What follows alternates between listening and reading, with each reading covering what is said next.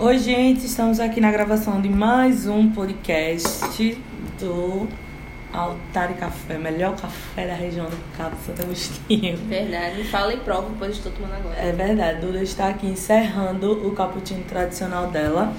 Bem, hoje, como vocês já viram aí na descrição, a gente vai estar aprendendo e aproveitando de tudo ou tudo que a gente conseguir do que Duda aprendeu lá no RD Summit, o maior evento né, de marketing digital Da América Latina. da América Latina. Uau! Pois é. e hoje a gente tem convidado aqui também no Altar e Coffee Relation ela que é um fenômeno, uma referência. Uau. Malícia presente aí para os ouvintes e seguidores. Marli Cavalcante, mulher cristã, negra, mãe, esposa, empreendedora. Se deixar, eu vou, vou indo, viu? Eu preciso mudar minha apresentação, isso sim, depois dessa. Eu tenho que achar um jeito de me apresentar melhor. Pois é, vai listando, tá? Então, esse tema muito me encanta, né? Vou estar aqui colada em Duda pra ver Literalmente. se... Literalmente. Já comecei a conversa em off dizendo pra ela, Duda, preciso colar em você. Eu tenho idade de ser mãe de Duda, mãe de Ellen também. A minha voz é muito jovem, não parece. Mas você também é muito jovem. Mas eu sou de outra geração. É, quando eu digo que eu sou de outra geração, junto de Ellen e de Duda, é querendo me justificar pela falta de conhecimento em tecnologia, redes sociais, mídias digitais. Então, quando eu vi RD Summit 2019, eu conheci uma pessoa semana passada que foi para esse evento. Meu Deus, um negócio maior da América Latina sobre esse tema. Fiquei apaixonada quando eu vi o camarada falar. E descobri que Duda foi ó, aqui do meu lado, a chance da minha vida. Então é, é isso aí, vamos lá. Pronto, já Vamos deu pra perceber que a gente vai conversar muito nesse, nesse podcast de hoje, né? Mas, Duda, faça ideia aí seu alô. Se quiser já dar uma introdução. Alô, pessoal, mais uma vez aqui, né? Mais um episódio. É, está crescendo o número de episódios Tá, aqui, tá. graças a Deus. Graças a Deus. É, eu sou Duda, né? Na verdade, Maria Eduarda, mas todo mundo chama de Duda, então fica Duda pra todo mundo. Duda Nascimento. Eu sou. Arroba Duda Nascimento. Eu sou especialista em branding e, e planejamento estratégico da 8228. Aí no final eu boto a- as referências né, no nosso Instagram. E é isso, é, a gente teve a oportunidade esse ano de conhecer o RD Summit. Foi a, primeira, vez. Foi a primeira vez que eu fui. Mas tu já conheci- conhecia a cidade? Não, não conhecia a cidade. Foi onde? Foi em, em Floripa. É, foi a primeira vez que eu fui pra Floripa, né? Primeira vez na RD Summit, mas não foi a primeira vez que eu tive contato com o pessoal da Resultados Digitais. É, eu já tinha ido para alguns eventos, né? na minha época de agência, eh, nós éramos parceiros deles, né? Tinha alguns clientes que usavam a plataforma, usam até hoje. E é isso, eu vim aqui falar um pouquinho, na verdade, esclarecer algumas dúvidas que a gente tava aqui conversando sobre como é que foi o evento. Eu acho que foi muito legal a ideia de gravar a conversa, né? Eh, Isso. geralmente a gente tem algumas dúvidas em relação às novidades que estão para surgir aí de 2020. É muito característico o RD acontecer no final do ano de 2019, porque é o momento da gente se preparar para as tendências. Na verdade, não são tendências, as realidades né, que estão aí beirando 2020. Então eu já quero te interromper e já Pode falar. começar aqui com a primeira questão que eu já vou tirar aí dessa sua própria fala. Tá. É, eu não trabalhei em agência, mas eu tive empresa de eventos por oito anos. E a gente trabalhava, a gente escolheu na época, na verdade, fazer da, da Casa Eventos, que era a empresa da gente, é, ela num modelo de agência. De, de marketing, de legal. publici- publicidade, etc. Então, eu arrisco dizer que eu conheço um pouco desse ambiente, né? do- da publicidade tradicional, vamos usar essa expressão. E tu falou, né, que uma das características do evento é acontecer no final do ano para a gente se preparar para a realidade do ano que vem. E antes a gente se preparava para os dois anos seguintes, para os próximos três anos, para os próximos cinco anos. Só que agora a gente se prepara para o próximo mês, para um mês seguinte, porque. E aí, como é que. sabe. Qual foi essa primeira. Assim, porque eu acho que Marli pode também é, falar que viveu isso e pensava dessa forma.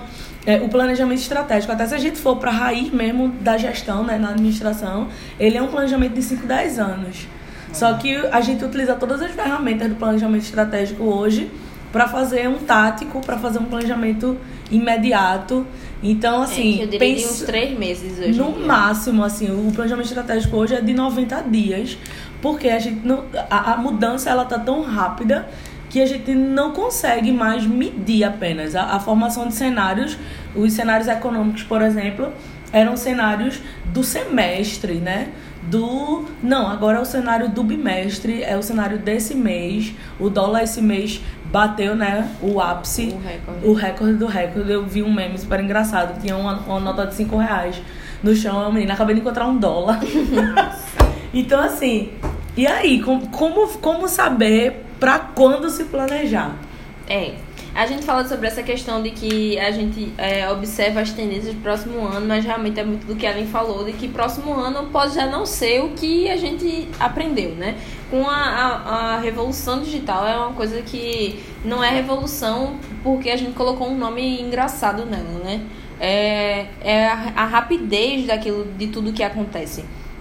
Então, realmente, é um evento onde se encontram, encontram um monte de gente que, que faz digital, não só digital, comunicação em si, ou, ou pessoas que, de marcas, e conversa sobre o que você está fazendo na sua agência agora, o que é que eu estou fazendo na minha, e o que é que, você, o que, é que nós juntos achamos que vai ser é, algo que vai ser implantado no próximo ano, no próximo mês ou na próxima semana.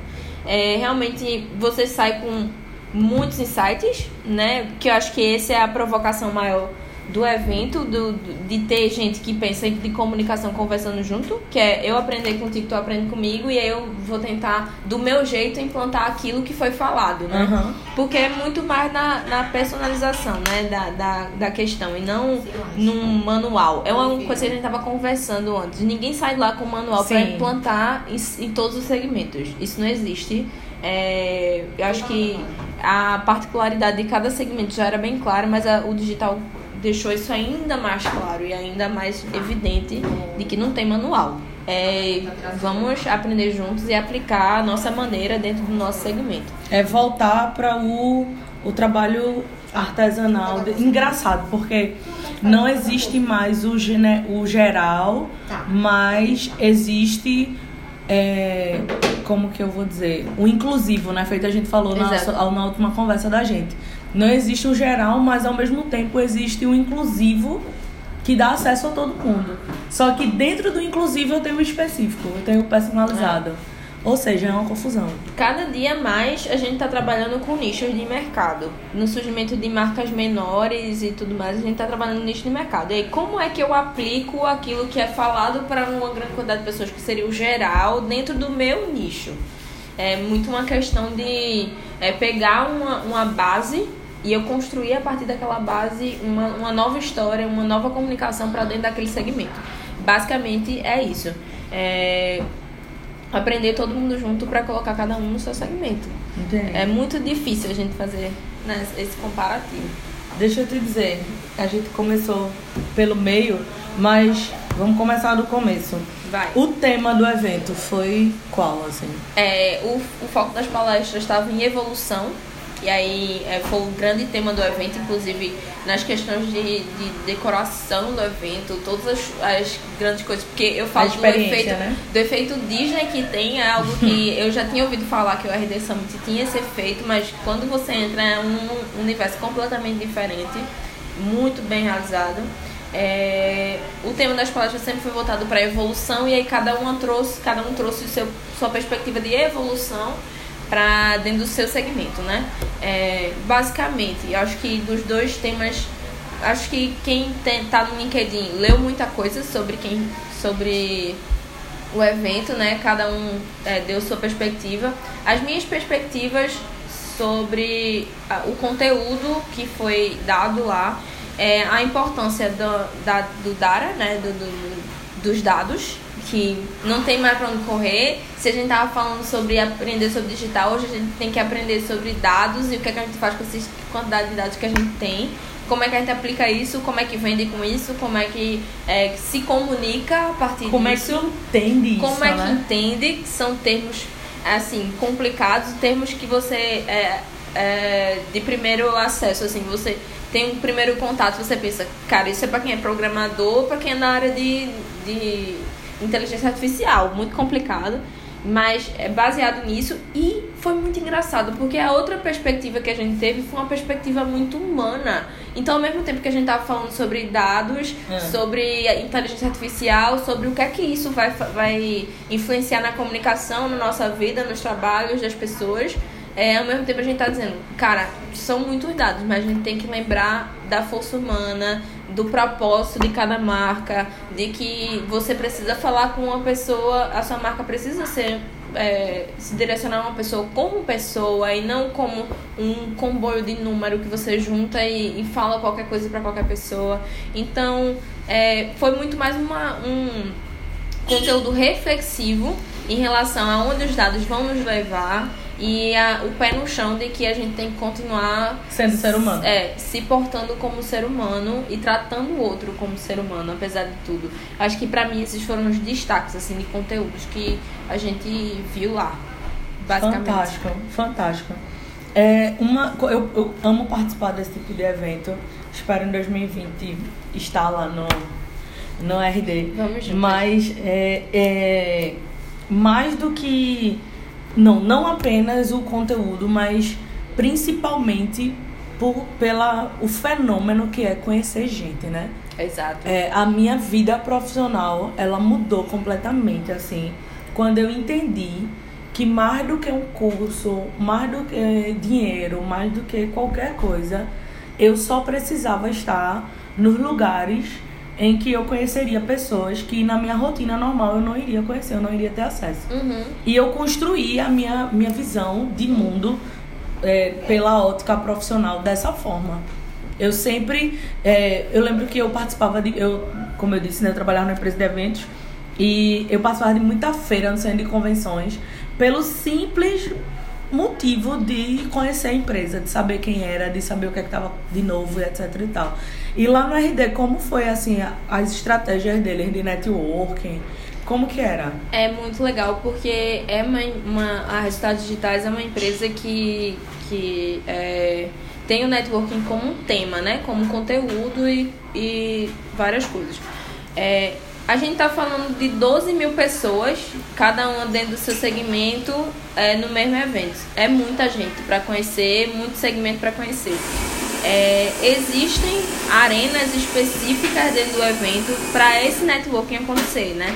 É, além de eles prezarem muito áreas de convivência, assim, que são completamente fora da caixa, tinha uma quitanda lá dentro, tinha balanço, tinha gangorra, lugares onde você poderia conhecer e conversar com pessoas calmamente é, que sentassem do seu lado. É, além da, da identificação de cada um pelo seu segmento, então você conseguia passar e ver no crachá da pessoa que ele era um CEO e valia a pena conversar com ele. É, outras marcas dentro do evento realizaram lugares para reunião, então você podia, poderia agendar uma reunião é, em algum momento do evento e ir lá conversar com a pessoa que você conheceu na saída de uma palestra. É, tinha Que o próprio uma sala dos clientes, como a gente é, é, é cliente da plataforma a gente conseguia é, ter um lugar para sentar lá e, e além de ter conteúdos exclusivos dentro dessa sala, a gente conseguia conhecer gente e conversar com pessoas assim. É, então, a- as áreas de, de convivência do evento são muito voltadas para o conhecer o outro, o quem está ali do seu lado. Então, isso favoreceu muito é, a gente dentro desse contexto, sabe? Mas basicamente é isso. É, um, é muito interessante, porque como eu falei antes, são 12 mil pessoas entrando e saindo e falando com você na fila, falando com você na, no food park, é, conversando sobre o que elas fazem. E é muito, muito interessante essa a proposta do evento, né? É a chave, né? É a chave. Basicamente, a gente vai sabendo que vai receber muito conteúdo, que vai receber insight para ajustar o projeto da, da empresa, você sabe, mas você sabe que você vai e você vai conhecer gente. Ali na fila da pipoca que, do, da plenária, você vai é, conhecer gente do Brasil todo, da América Latina inteira. Tinha gente, inclusive, da Europa no evento, que você poderia fazer pontes e, e enfim, fechar negócio, que é o que importa, né? Entendi. É, se eu fosse, se eu perguntasse aqui, né? Se eu perguntasse não, já perguntando. é, eles fizeram algum palpite assim de risco de, por exemplo, economicamente a gente ouve o tempo todo que 2020 vai ser o ano do agro, né? Sim. Do investimento pro agro e etc. Eles chegaram a entregar alguma alguma, sei lá, vidência De empreendedorismo. 2020. A gente é, teve uma, uma palestra muito interessante, que foi a abertura do evento, que foi com a diretora-geral da Endeavor. E ela deu é, dados fantásticos em relação aos índices de investimento né, dos investidores inte- internacionais, grandes players internacionais, é, investindo na América Latina e como porta investidores no Brasil. Então a gente tem visto um foco muito interessante do- desses investidores, não só por causa das startups que estão se tornando unicórnios, né? É, uma velocidade absurda, né? Porque É, parece que abriu a porteira. Depois que uma foi. é, a gente tá. Acho que tem muitos, muitos. Eu não sei nem quantos unicórnios a gente tem já aqui no, no Brasil. A Só pra, só pra dar uma explanada, o que é uma startup unicórnio? Então, unicórnio é uma, uma empresa, né? Basicamente a gente fala de startups porque a maioria das que se tornam unicórnios começam com um modelo de startup. É, são empresas que atingem o valor de um bilhão de agora Dólares, de né? dólares. É. E aí a gente tem já algumas que Inclusive, no Brasil. recifense, né? A, a, a Inloco é. Eu acho que a Unicórnio. Inloco se tornou unicórnio agora, basicamente nesse ano. A gente tem a 99, que é unicórnio, e tantas outras. Ah, é claro. E- Sim, mas.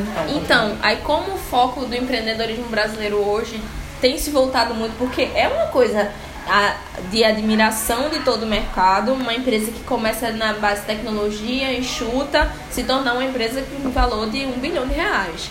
Então a gente tem visto esses players internacionais com os olhos assim bem grandes em relação a, a investimentos no Brasil e na América Latina. E aí as perspectivas que a gente tem pro- não só para o próximo ano, mas aí eles medem de 10 anos, tanto é que isso influencia em bolsa de valores, isso influencia em todo o mercado brasileiro, é de grandes índices de investimento internacional no Brasil, principalmente em empresas de tecnologia.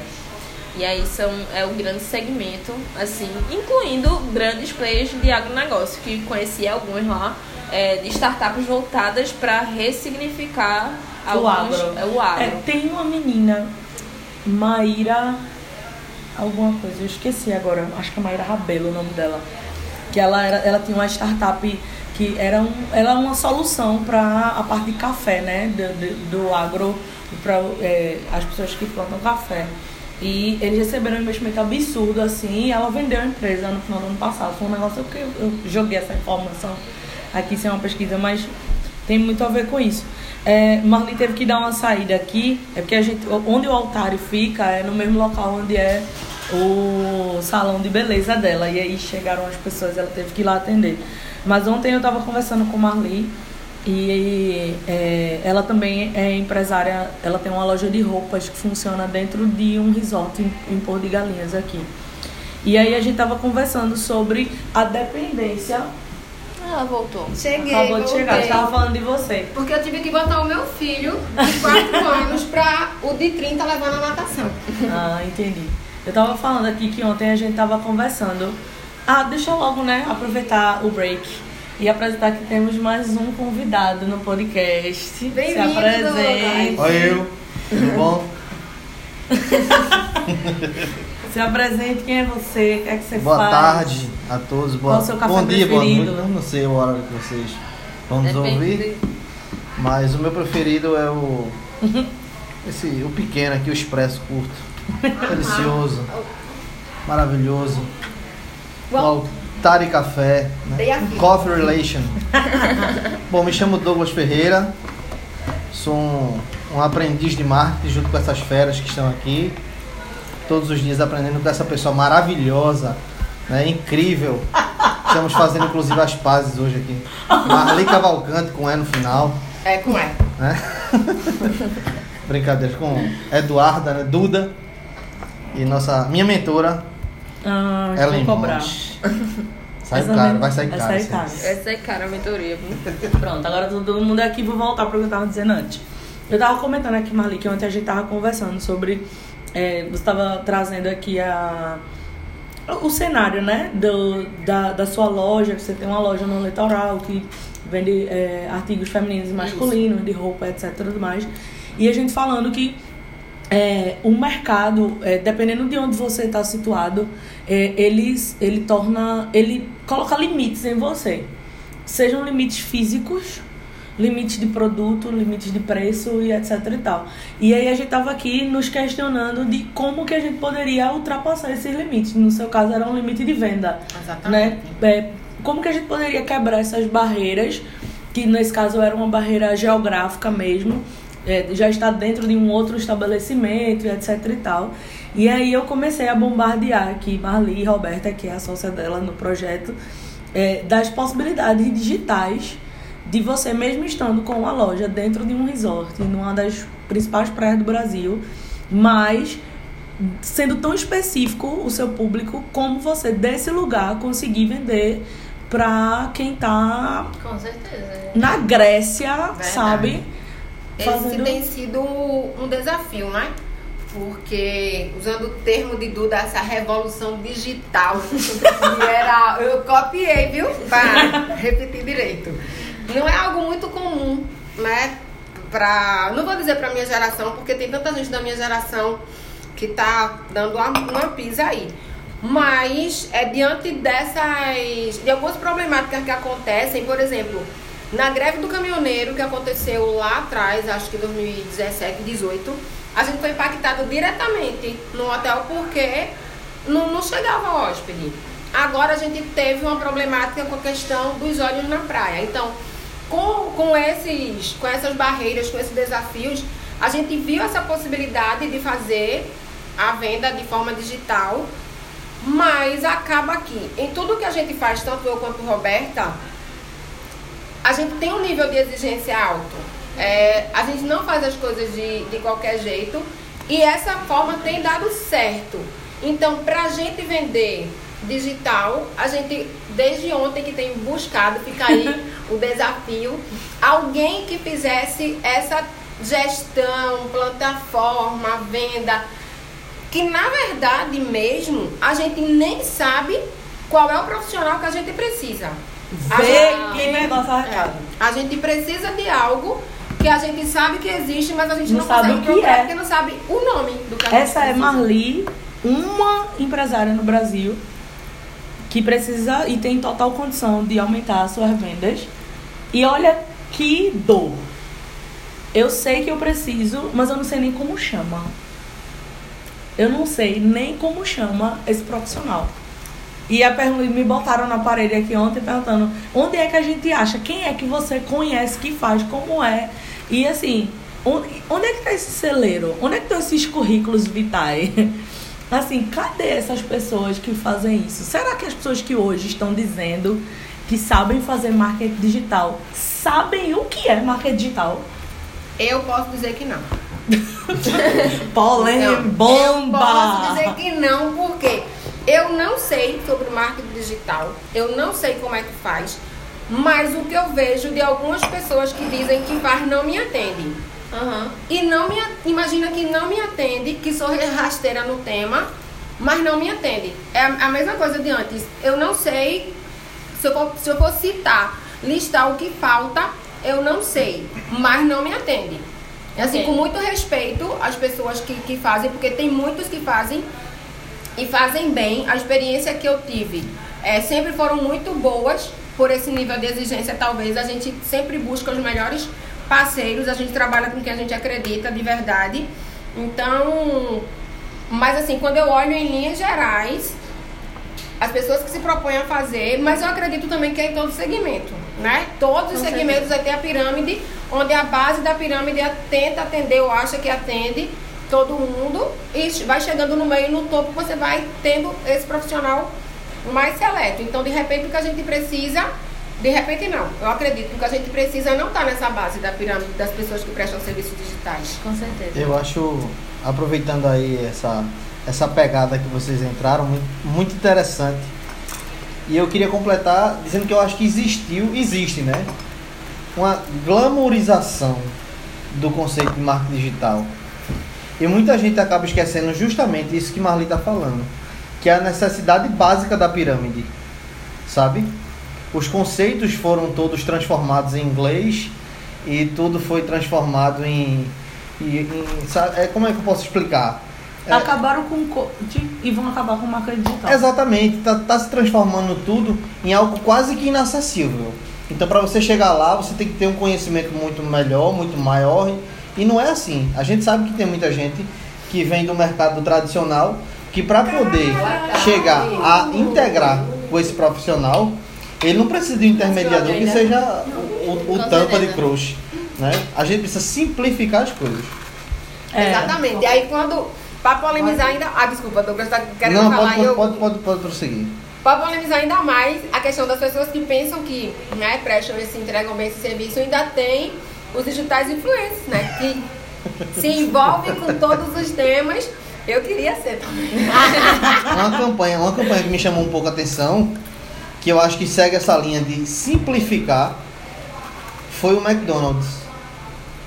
Devido a tanta gente chamar de. MC Donald e não saber como é que fala Mac, Mac, como é que chama. Vamos simplificar e eles criaram essa nova campanha escrevendo M-E-Q-U-I, Mac. É Mac que se fala, né? Mas Mac MC não, Mac M-E-Q-U-I, Mac. Abrasileirou. Então, é isso aí. Vamos simplificar a coisa para a pessoa saber qual é o mercado que ela está situada. Tanto de consumo quanto de venda. Bem, É. bem interessante. Com certeza, eu acho que tem essa questão da glamourização é muito real. É, vamos dizer assim, que o- os profissionais do topo eles estão ali se engafinhando talvez por certos clientes e estão deixando de ver uma grande oportunidade na base que é, é, dos menores, que na verdade dos que têm um grande poten- potencial de, escalar, de de ser escalável, mas que não estão sendo contemplados e estão sendo contemplados por profissionais que entendem um pouco daquilo, mas não entregam resultado, que é o que todo mundo quer. Que E aí a gente volta para aquele pensamento pequeno de que o rico cada vez fica mais rico e o pobre cada vez fica mais pobre. De que o limitado sempre vai ter menos acesso e o que não é limitado vai ter mais acesso. Só que a globalização, ela veio exatamente para quebrar isso. Exato. É eu aqui, é o Xiaomi. Eu tô aqui com o iPhone, Douglas tá aqui do meu lado com o Xiaomi. E eles competem. É, só Eles que Xiaomi é melhor. competem. No caso, não é bem uma competição. Mas eles competem, assim. Então, aquela história da inclusão que a gente tava falando anteriormente, né? É, se a gente continuar com esse pensamento, ou se a gente permitir esse pensamento ainda como sociedade, não vai haver evolução, ou pelo menos não vai haver evolução assertiva. E essa tua colocação, Duda, ela é engraçado, porque a sensação que eu tenho é de que a gente tá andando em círculos, porque aconteceu isso com todos os setores da economia, todos. Com todos os setores da economia, sempre a gente volta para a pirâmide. Eu lembro que em 2000 ah, tu lembra quando a gente veio pra cá? 2013. É, 2013, né? 2013, eu, a gente tem um amigo, Stanley, que era o antigo dono aqui da cafeteria. E pra mim ele também é um mestre nessa área. Vale- Eu sempre adoro conversar com o Stanley, sempre a gente cresce muito. Stanley, você poderia vir falar, gravar um podcast com a gente. Verdade. fé, quando, uma é, quando eu falei a ideia de que fui cercada por pessoas maravilhosas, hum, lembrei dele de imediato. Ele é uma das pessoas que eu tive a honra de caminhar de perto e cresci muito. Pois é, e eu lembro que em 2013, quando a gente. é, Stanley veio aqui por cabo e começou a fazer os trabalhos dele. Hoje ele é, um, ele é profissional na área de branding. E eu lembro que ele falou exatamente isso pra mim. Ele disse: "Ah, existe é, as pessoas boas, as pessoas que sabem o que estão fazendo, estão trabalhando com o topo da pirâmide. estão em busca dos grandes negócios, dos contratos milionários e etc e tal. E existe uma base na, da pirâmide hoje que não tem acesso a nada. E ele, como um defensor do branding, como um defensor da marca bem feita, da marca pensada, da marca que tem uma justificativa, ele disse: Eu vou começar a trabalhar com a base da pirâmide. E aí eu tô falando da base da pirâmide é, econômica, né? E ele veio e ele fez muitos trabalhos durante cinco anos aqui no Cabo e continua fazendo ainda. Ele mudou a fachada de muita Muita. gente aqui. Mudou a história da cidade. Mudou a história da- Era uma cultura que a gente não tinha, né? Não, era assim, eu vou na gráfica, a- na gráfica tem um menino que sabe fazer arte e eu vou dizer qual é o nome da minha da minha loja e eu já saio com adesivo pronto. E aí Stanley quando ele chegou aqui, ele mudou isso. Eu lembro que uma das primeiras placas que ele fez foi aqui a da Maria Bonita, que é uma loja aqui próximo, que todo mundo ficou assim, com é muito e a ideia do que é muito caro, ele conseguiu desmistificar. Que é aquela ideia Esse é o ingrediente da informação. Só precisava trazer Sim, informação para exato. as pessoas de que, Apesar- não, que, é, de que é possível. Apesar de, apesar de ainda ser difícil essa mudança cultural, mas o menino que sabe fazer arte está ficando desempregado cada vez mais porque ele não se especializa em branding, né? Verdade. Exatamente. Quando, Exatamente. quando a gente fala de caro, né? O que é caro? Quanto que eu tô disposta a pagar pelo que você tem para entregar? Porque o negócio é caro quando eu pago você não me entrega. É, Então- com qual, assim, é, o, é caro quando não tem a qualidade que eu Quando paguei não tem por É resultado. diferente de ser, amigos. de ser caro, de eu não posso pagar. Até, né? Existe também essa questão. Eu não posso pagar, realmente. Reconheço Eu tô dentro de outra atmosfera e financeiramente eu não posso, eu não posso pagar esse valor. Mas se apertar ainda a gente chega no, no comum. Eu ia falar porque exatamente vale a pena. isso. Quando a gente acha caro para o que a gente tem de condição no momento, mas que é algo que eu desejo, um objeto de desejo, falando mesmo no segmento profissional, a gente encontra uma forma de levantar esse recurso, seja através de parceria, do escambo, né? Exato. Mas se, se consegue. O, o maior desafio que eu acho hoje é justamente essa precificação, porque eu tô disposta a pagar por esse profissional, por exemplo, para fazer essa venda digital pra gente, mas e cadê ele? Uhum. Se eu tiver um profissional hoje que me, me cobre o que todo mundo no mercado cobra, pra mim tá caro. Se ele não me dá esse resultado que eu tô com expectativa, enquanto que outro pode me cobrar cinco vezes mais, teoricamente seria caro acima do valor do mercado que tem se cobrado, e ele não vai ser, porque ele vai atender a minha dor, vai curar aquela dor do momento. Sobre é, o que a gente tava falando, é, essa questão do caro, o direcionamento que a gente tem, a gente tem processo de mentoria também com alguns, algumas é, pessoas que querem criar marcas e tudo mais. E o que a gente sempre fala é que, tudo bem, pode ser que não está dentro da sua realidade agora, mas eu não indico você fazer isso de qualquer jeito. Eu indico ou você levantar o recurso para isso ou deixar para posterior, sabe? Para depois você fazer. Mas faça isso de uma forma bem feita. Por quê? Porque só você só vai fazer essa vez e pronto. Pois é. Você só vai ter o cuidado da manutenção depois. Não é uma, uma coisa que vai desgastar, vai ficar. Isso é muito mais do que produção. É uma questão de realmente você criar a sua marca uma vez e manter ela do jeito. Da, na personalidade que ela tem. É, a gente tem muita questão de falar sobre branding e marca também, a gente trabalha com isso. E é, esse é sempre o nosso discurso para aquele que é talvez um pouquinho menor e não consegue fazer aquilo. Tudo bem, você não consegue fazer agora, mas faça um investimento para o futuro e aí no futuro você faz, mas você faz isso de- bem feito, sabe? Faça de uma vez. É, nessa essa, essa, essa colocação de, de Duda em relação a isso é o seguinte. é, a gente acabou migrando completamente pro Mudou branding agora, assunto, mas é. vou voltar para Rede Summit. É, a, a minha Eu dica, eu, é, porque será, né? Eu, como consultora de negócios, assim, eu acompanho. Hoje a gente está inaugurando, agora em janeiro, vai estar inaugurando um restaurante é, fantástico, assim, Quintal Nordestino, lá na Madalena, de um cliente nosso. E, assim, a construção. A gente começou agora a fazer a construção mais prática, né? Do, da, da- do visual dele e tudo mais. Mas como consultora de negócio, saindo um pouco da especialidade de marketing e tudo isso, é, ninguém começa um negócio é, sem saber onde tá pisando. Como que eu vou dizer isso? Você pode não saber o que lhe espera, mas você sabe o terreno que você tá. Seja o que for, seja uma loja online, seja uma loja física, seja uma, uma consultoria, qualquer coisa, você sabe que, onde você está pisando. E você sabe, você vai, por exemplo, se você vai abrir uma, uma cafeteria, como abrir aqui, você sabe que você vai pagar aluguel, que você vai pagar energia, que você. Aham. Você tem custos que você sabe que você vai ter. E que você não abre mão deles. Por mais caros que sejam, você sabe que eles precisam para esse funcionamento. Então, quando a gente faz um direcionamento para um cliente específico, a gente já diz para ele, ó, o investimento no branding, por exemplo, é algo que você vai precisar fazer. Igual como você paga a sua conta de energia. Não é por nada, é por uma questão de economizar. Exato. É uma, é uma questão de economizar, porque se você entra já dizendo para que você veio, você ganha uma credibilidade que é absurda. Uma credibilidade que ela é absurda. E a gente sabe que a maioria dos clientes, principalmente falando de compra Exato. física, ele vai pelo que ele vê. Porque se ele vai só pelo que ele escuta, ele compra na internet.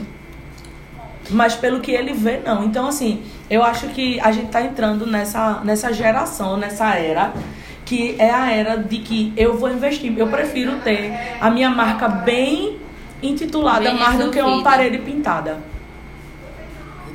Sabe? Eu preciso ter a minha marca bem resolvida mais do que uma parede pintada. É uma coisa que a gente fala com para os nossos clientes também nesse processo de construção, de abertura de negócio, tudo, que é o seguinte: faça com que sua, sua marca cresça, nasça grande.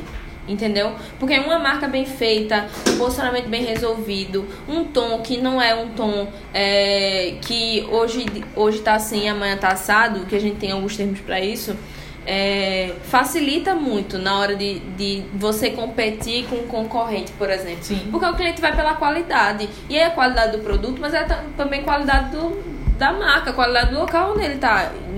Onde o seu produto está inserido. E ele é respeito atraído por isso, produto. né? E ele é atraído por isso. Então é vital, assim, você pode sobreviver. é, você precisa disso para sobreviver. né? A gente fala que as vendas elas fazem parte do- da vida do negócio, mas a marca, o posicionamento dela é um motivo para se viver. Então você pode respirar um pouquinho com aquela venda, mas você pode viver muito melhor se você tiver um investimento de comunicação branding ma- mais é, bem feito, né? E assim, e a gente, como empresário, a gente vive de escolher, né? Às vezes a gente tá escolhendo que conta pagar, às vezes a gente tá Geralmente é escolhendo. isso. geralmente é isso, né? No Brasil, então. Ou então a gente tá escolhendo que fornecedor fechar, né? Que cliente a gente quer que compre. A, a vida da gente é escolher, então a gente precisa entender. Se a gente entende o valor disso, e aí eu voltando um pouco para e para o que Marli começou essa, essa, essa discussão, é de que eu preciso saber o que é para poder valorizar. E aí o que eu vejo é uma catequização do marketing digital, do marketing de conteúdo sem conteúdo. É. É eu chegar aqui e eu dizer, Marli, você precisa fazer isso, isso e isso. Porque o mercado, porque isso, porque a tendência, porque nananã, nananã. Mas Marli, ela não tem ideia nem do que é que eu faço. Como é que eu quero só catequizar ela de que você precisa ter isso, você precisa ter uma conta no Instagram, você precisa vender online, você precisa... Se eu não conseguir ainda chegar na base do conhecimento. Então, para atingir a base da pirâmide, eu preciso desmistificar e propagar a base do conhecimento. Exatamente. Eu acho que é, é válido, sabe, é, essa grande avalanche de profissionais de marketing digital na internet e prospectando cliente e tudo mais, porque isso deixou talvez mais democrático o conhecimento de alguns, alguns termos de marketing digital. Mas isso não está sendo bem é, explorado ainda no mercado para quem não conhece. As pessoas ainda precisam aprender, serem ensinadas em relação a, a isso, sabe? Não só em relação aos termos, mas elas precisam entender o que é que um profissional está fazendo com a marca delas, por exemplo. Às vezes você entrega a marca para um profissional, ele faz, e você não está entendendo o que é que ele, por que é que ele postou aquilo, por que é que a, a hashtag que usou foi isso. Você precisa compreender o que aquele, aquele profissional está fazendo, até para você poder demandar dele. Eu tenho um case que eu vi, eu vi aqui na cidade uma empresa de, de é, farmácia de manipulação, né? É, nas mãos de um profissional, que eu não, não sei quem é o profissional, não sei realmente. mas estava participando de uma promoção no Instagram. De participe da promoção e essa empresa estava participando junto com a empresa Balada Night, é, com a empresa Moda Summer, no sorteio. Meu Deus do céu. Sorteio de dois ingressos para Balada Night. É, é nesse segmento, né? Tô falando nomes Aham. fictícios. Mas so- sorteio de um iPhone, de não sei o quê. E não fazia o menor sentido, porque a gente via que os públicos eram completamente diferentes. As empresas não se batiam. É, isso é e, e a pessoa tava, tinha entregue a marca dela, que é uma empresa conceituada já na cidade, tinha entregue a, a um profissional que provavelmente não fazia ideia do que estava fazendo, mas só por estar na internet e estar no Instagram, ele achava que estava fazendo marketing digital. Uhum. Na verdade, é muito comum. para muita gente, para muitas marcas, não passa de um desserviço. Desserviço. Essa é a verdade. E, e dá trabalho, viu, desfazer. Muito. Dá trabalho quando isso- essa marca vai pra mão de um profissional realmente competente pra desfazer aquilo que foi feito com a marca. É igual você falar mal de uma pessoa pra você desfazer. É. O problema desse desfazer é que geralmente vem a marca com problema e o dono dela querendo mágica. É. Já É. nasceu Dentro ruim, do né? processo. Leva Teve Doente. alguma. Teve alguma. A gente já falou um monte aqui, mas teve alguma. Sobre, sobre essa questão do, do ensino, assim, do. Porque tu falou que lá no RD é, se falou muito sobre a, a humanização do processo, né? Do marketing. E é, a gente poderia dizer então que esse a busca por esse ensino ao, ao cliente final é, faz, faz parte desse processo de humanização. Sim, com certeza. Eu acho que na verdade é a base de qualquer venda que você queira fazer, ou de qualquer prospecção. É, eles, enfim, a gente sabe que tem vários processos de venda e vários processos de prospecção de cliente, mas eu acho que não faz nenhum sentido você é, ir em busca de um cliente dizendo que vai ajudá-lo sem, sem ensinar ele o que é ser ajudado sabe? Não adianta eu ir porque eu quero aquela conta ou porque ele vai me pagar X mensal, um FII de tanto, e eu não tô ensinando a ele aquilo que eu tô fazendo com a marca dele, porque eu acho que isso é, na verdade, isso é uma, uma base do mercado de questão de ser transparente e ser verdadeiro com aquele cliente, sabe? E quando o cliente conhece essa história de como você construiu a marca, ele fica muito mais apaixonado. Ele Com fica certeza. envolvido, ele consegue passar para a equipe, passar para os fornecedores, para os parceiros de um modo geral, a historinha da marca. Porque na, na maioria das vezes, se não na totalidade, é encantadora. Ela foi, foi, foi buscar uma, algo muito profundo, além do que se apresenta, apresenta no gráfico, né? E sabe uma coisa, Marli? É, isso foi uma fala de Ana Couto, que pra mim é a musa do branding do Brasil e do mundo. Amo Ana Couto, se você estiver ouvindo Ana Couto. Se chegar você essa moral, ouvindo, Ana Couto, me segue no Instagram. Eu estou te amando. Mas ela, é, a gente tem muita, muita base do que ela faz na, na, no estúdio né, de- dela, Ana Couto, a consultoria dela. E ela falou uma coisa muito importante, que é o seguinte não só o digital, mas a questão da globalização. É um, um- tem até um texto sobre isso, quem quiser ler, eu escrevi sobre isso. Tem um. é, a, a quantidade de pessoas, de marcas fazendo os mesmos produtos se tornaram o que a gente chama no mercado de commodity, né? Todo mundo faz e fala a mesma coisa.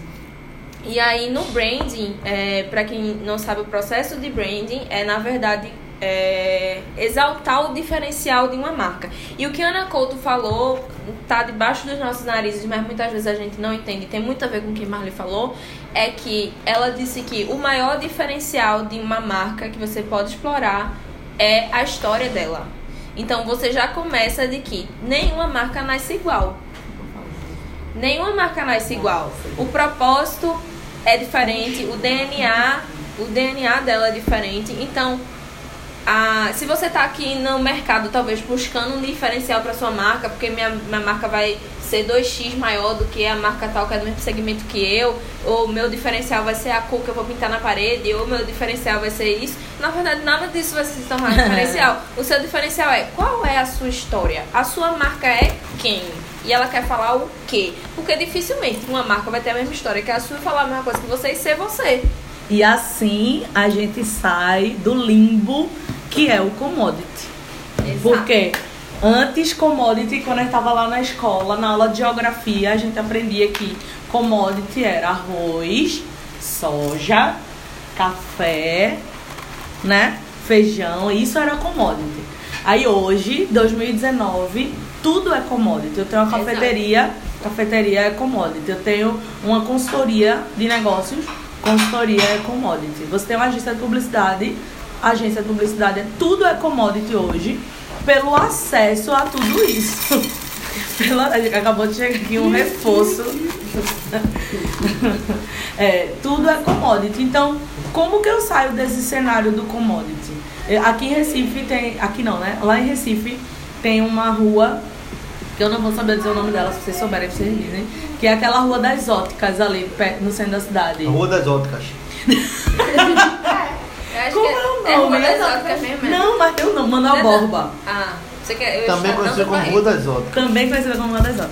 E eu lembro que desde sempre, assim, o meu questionamento era como que você vai pra uma rua que do lado é parede, a mesma parede vai dividindo várias óticas que vendem commodity, o mesmo produto, praticamente as mesmas armações ao mesmo preço. Quase um historiador Pereira da Costa.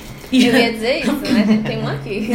e assim, caramba, qual é o diferencial? Acho que a vida toda se perguntava, né? O que, que fazia uma pessoa entrar em uma e comprar e não entrar na outra? E etc. E aí a gente ouviu os tradicionais, né? Ah, é o atendimento. Ah, é o isso. Ah, é o aquilo. Eu acho que é o principal diferencial competitivo do século, né? Do século não, da década, vamos dizer assim. Que é o Wi-Fi grátis. Ou ar-condicionado. O ar-condicionado Wi-Fi também. E grátis. tratando-se de Recife. Gente, alerta. O Wi-Fi grátis não é, é diferencial competitivo. Por favor, pode voltar. Mas assim, o que, o que é isso? Qual, qual é o, o, o diferencial do commodity? E é exatamente isso que Duda trouxe, né? É a história. A história.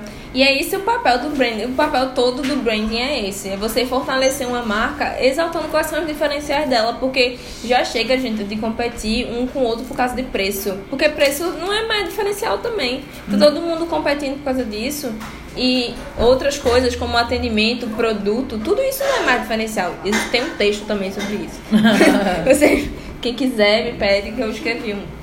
É, mas não é mais, sabe, diferencial competitivo. Diferença, diferencial competitivo é quem você é. Porque é o que tem realmente de diferente entre uma pessoa e outra. É, é quem tá por trás daquela marca, quem é aquela pessoa, como foi que aquela marca surgiu. Isso é diferencial. Isso só você tem. Exato. Marli Cavalcante com E. Marli Cabeleireira, como começou, né? Só tem essa. Tem Exato. milhares de Marli no Brasil que tem salão de beleza. Mas com a história de Marli, só tem Marli. É o que torna a gente único, né? É, e esse é, e aí é que tá a grande questão.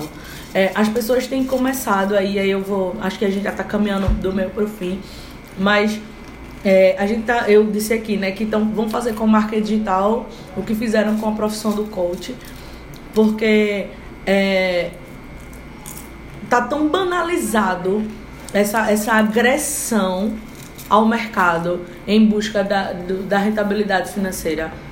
Tá tão banalizado isso que é, as pessoas estão criando histórias, Exato. Tem vários casos de, de cases assim. é, criando histórias para ter um storytelling para contar, para construir uma marca. E meu amigo, assim, autenticidade zero. Não, e, e as pessoas estão esquecendo que. Lá vai eu mais uma vez falar sobre estudo geracional. Mas as pessoas estão esquecendo que hoje em dia é muito mais fácil descobrir se uma marca tá mentindo ou, ou tá falando a verdade. Claro. E é, a gente. Eu acho que é um. É, É, aquele fazer meme. Eu até graça- entendo, mas não consigo acreditar. É fazer graça com a cara do consumidor, que tá muito mais educado em relação a essas coisas, sabe? Existem N marcas que foram desmascaradas em relação a isso. E meu amigo, pra você agora inventar uma historinha de que se arrependeu da história inventada que você cri- criou, acabou a marca e acabou seu, o preço, viu? Que ninguém compra mais não. Exatamente, exatamente. Então, assim, no final, esse podcast virou um, pelo amor de Deus, salve, salvem o marketing digital. É. Assim, porque o caminho é esse, né? Eu costumo dizer que marketing só existe um. E o digital é mais uma forma de distribuir o Exato. estudo de mercado. E outra coisa, marketing digital nem sempre é a resposta também, porque as pessoas têm colocado é, inbound marketing, marketing digital. Não, a resposta do momento agora é o conteúdo. Não, não é. A resposta do momento agora é isso. Gente, não tem resposta. O segmento é o seu. É, Vai ser diferente de cada um. Como eu disse mais uma vez, não tem manual de instrução para ninguém. É a força da sua marca que vai prevalecer e você vai comunicar ela em N coisas diferentes, em N plataformas diferentes. E essa é a grande questão do ambiente digital. Ele, ele empodera você a quebrar as barreiras. Então, se, se, é, é- se é a minha marca que vai me fazer vender, se é a minha história que eu preciso contar que vai me fazer vender, então o ambiente digital ele proporciona que ao invés de eu contar a minha história só para Duda e Marli, eu conte ela num podcast e incontáveis pessoas vão poder ouvir sobre a minha história. Então, se a gente voltar à sanidade mental e entender que é, é, não é o marketing digital, ele não é uma arma, ele é um campo de batalha.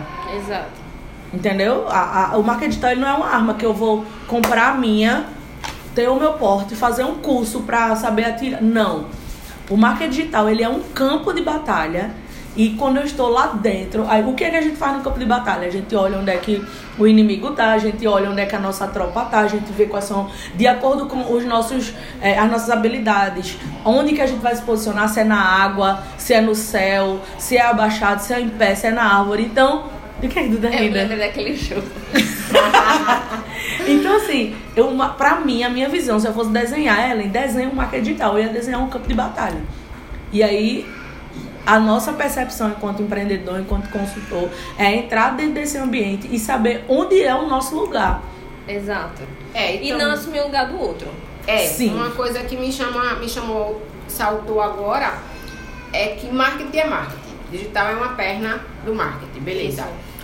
O meu cliente, falar como falo com meu filho de 4 anos, vamos agora brincar no mundo da imaginação. O meu cliente, ele pode não estar nesse campo do digital. O meu cliente do salão de beleza está. Estou falando no imaginário porque eu penso, eu posso estar pensando errado, é um ponto apenas, um ponto de vista, que existem segmentos que podem sobreviver, crescer e acontecer o sucesso sem que seja no digital. É possível ou é ilusão? Hum, é possível, depende do segmento que você está instaurado. Eu acho que é, dependendo do. É o que a gente falou, é a questão de você conhecer os hábitos do seu cliente. Vai ser cada vez mais difícil porque a gente está migrando para uma, uma era digital. Nós já estamos na era digital, mas é de uma população completamente digital. Então é, a gente precisa olhar à frente e ver que todo mundo daqui a 30 anos, a nossa geração ela vai é, ocupar outros lugares e a geração que vem após a gente, que já é a Z, já é a Alfa, eles já são digitais. Então a gente tem que olhar na maturação do negócio. É, daqui a uns 30 anos todo mundo vai ser digital. Claro que o marketing digital desse jeito não é o que a gente vai ver lá, vai ser uma coisa completamente diferente. Mas sim, ainda existem segmentos onde a maioria das pessoas não estão. E por isso que é o que a gente fala de não pegar um, modelo e aplicar no seu à torta e à direita, sabe? Vai depender do conhecimento do seu consumidor. Você precisa saber quem ele é, o que é que ele faz, o que é que ele assiste, o que é que ele, ele faz o quê? De manhã ele vai trabalhar e depois de noite ele assiste o quê? Jornal Nacional? Então vale a pena pra você estar na TV, entendeu? É conhecimento em relação ao seu consumidor. E aí a gente mata a- o que a gente tava falando de que marketing digital é apenas uma frente. E nunca mais diga que você vende pra todo mundo. É, ninguém vende pra todo mundo, gente. Isso é muito importante. Começa daí, primeira aula. É, aula número um. Aula número um. Falar em aula, eu queria que vocês comentassem na foto que a gente vai postar no Altare. é, se você se interessaria em saber mais ou sair de um possível analfabe- analfabetismo digital. Porque é, a gente já está encerrando o podcast e uma das coisas que a gente tem em mente é sempre isso, né? Que às vezes se fala tantas palavras que a gente não sabe nem para onde tá indo. Então, depois você deixa lá seu comentário se você acha que seria interessante e algo mais sobre isso. Ok? Então é Ok. isso, gente. Estamos encerrando. Muito conteúdo bom, né? A gente. Quase uma hora de podcast. Uma hora. Mas acho que vale a pena escutar realmente até o final, porque foi bem rico. Obrigada, Marli. É, obrigada, Marli. Por ter participado. Venha mais vezes. Sinta-se em casa. Eu, eu vou encerrar minha fala dizendo que antes de a gente começar, eu coloquei no grupo de mulheres de negócios que eu participo, que tem 200 mulheres, que eu hoje resolvi que vou sair da estatística de analfabetismo digital. E aí eu Arrasou. postei uma foto da gente agora no grupo Hum. com o seguinte, com o seguinte texto: gravando o podcast.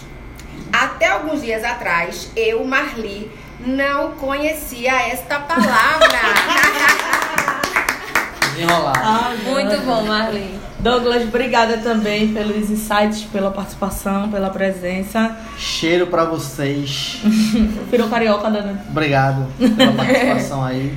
É, Bom, e deixando uma última mensagem é, referente ao tema. Tem muita gente só postando e só postar não é marketing. É verdade. Exato. Frequência não é qualidade também. Duda, valeu. Até o próximo. Obrigada, gente. Vocês me encontram no arroba Duda S Nice sem I, sem E. e no arroba 8228 por extenso. Exato. Arroba Ellen Monte, arroba Altare Café. Beijo, gente. Até a próxima. Beijo!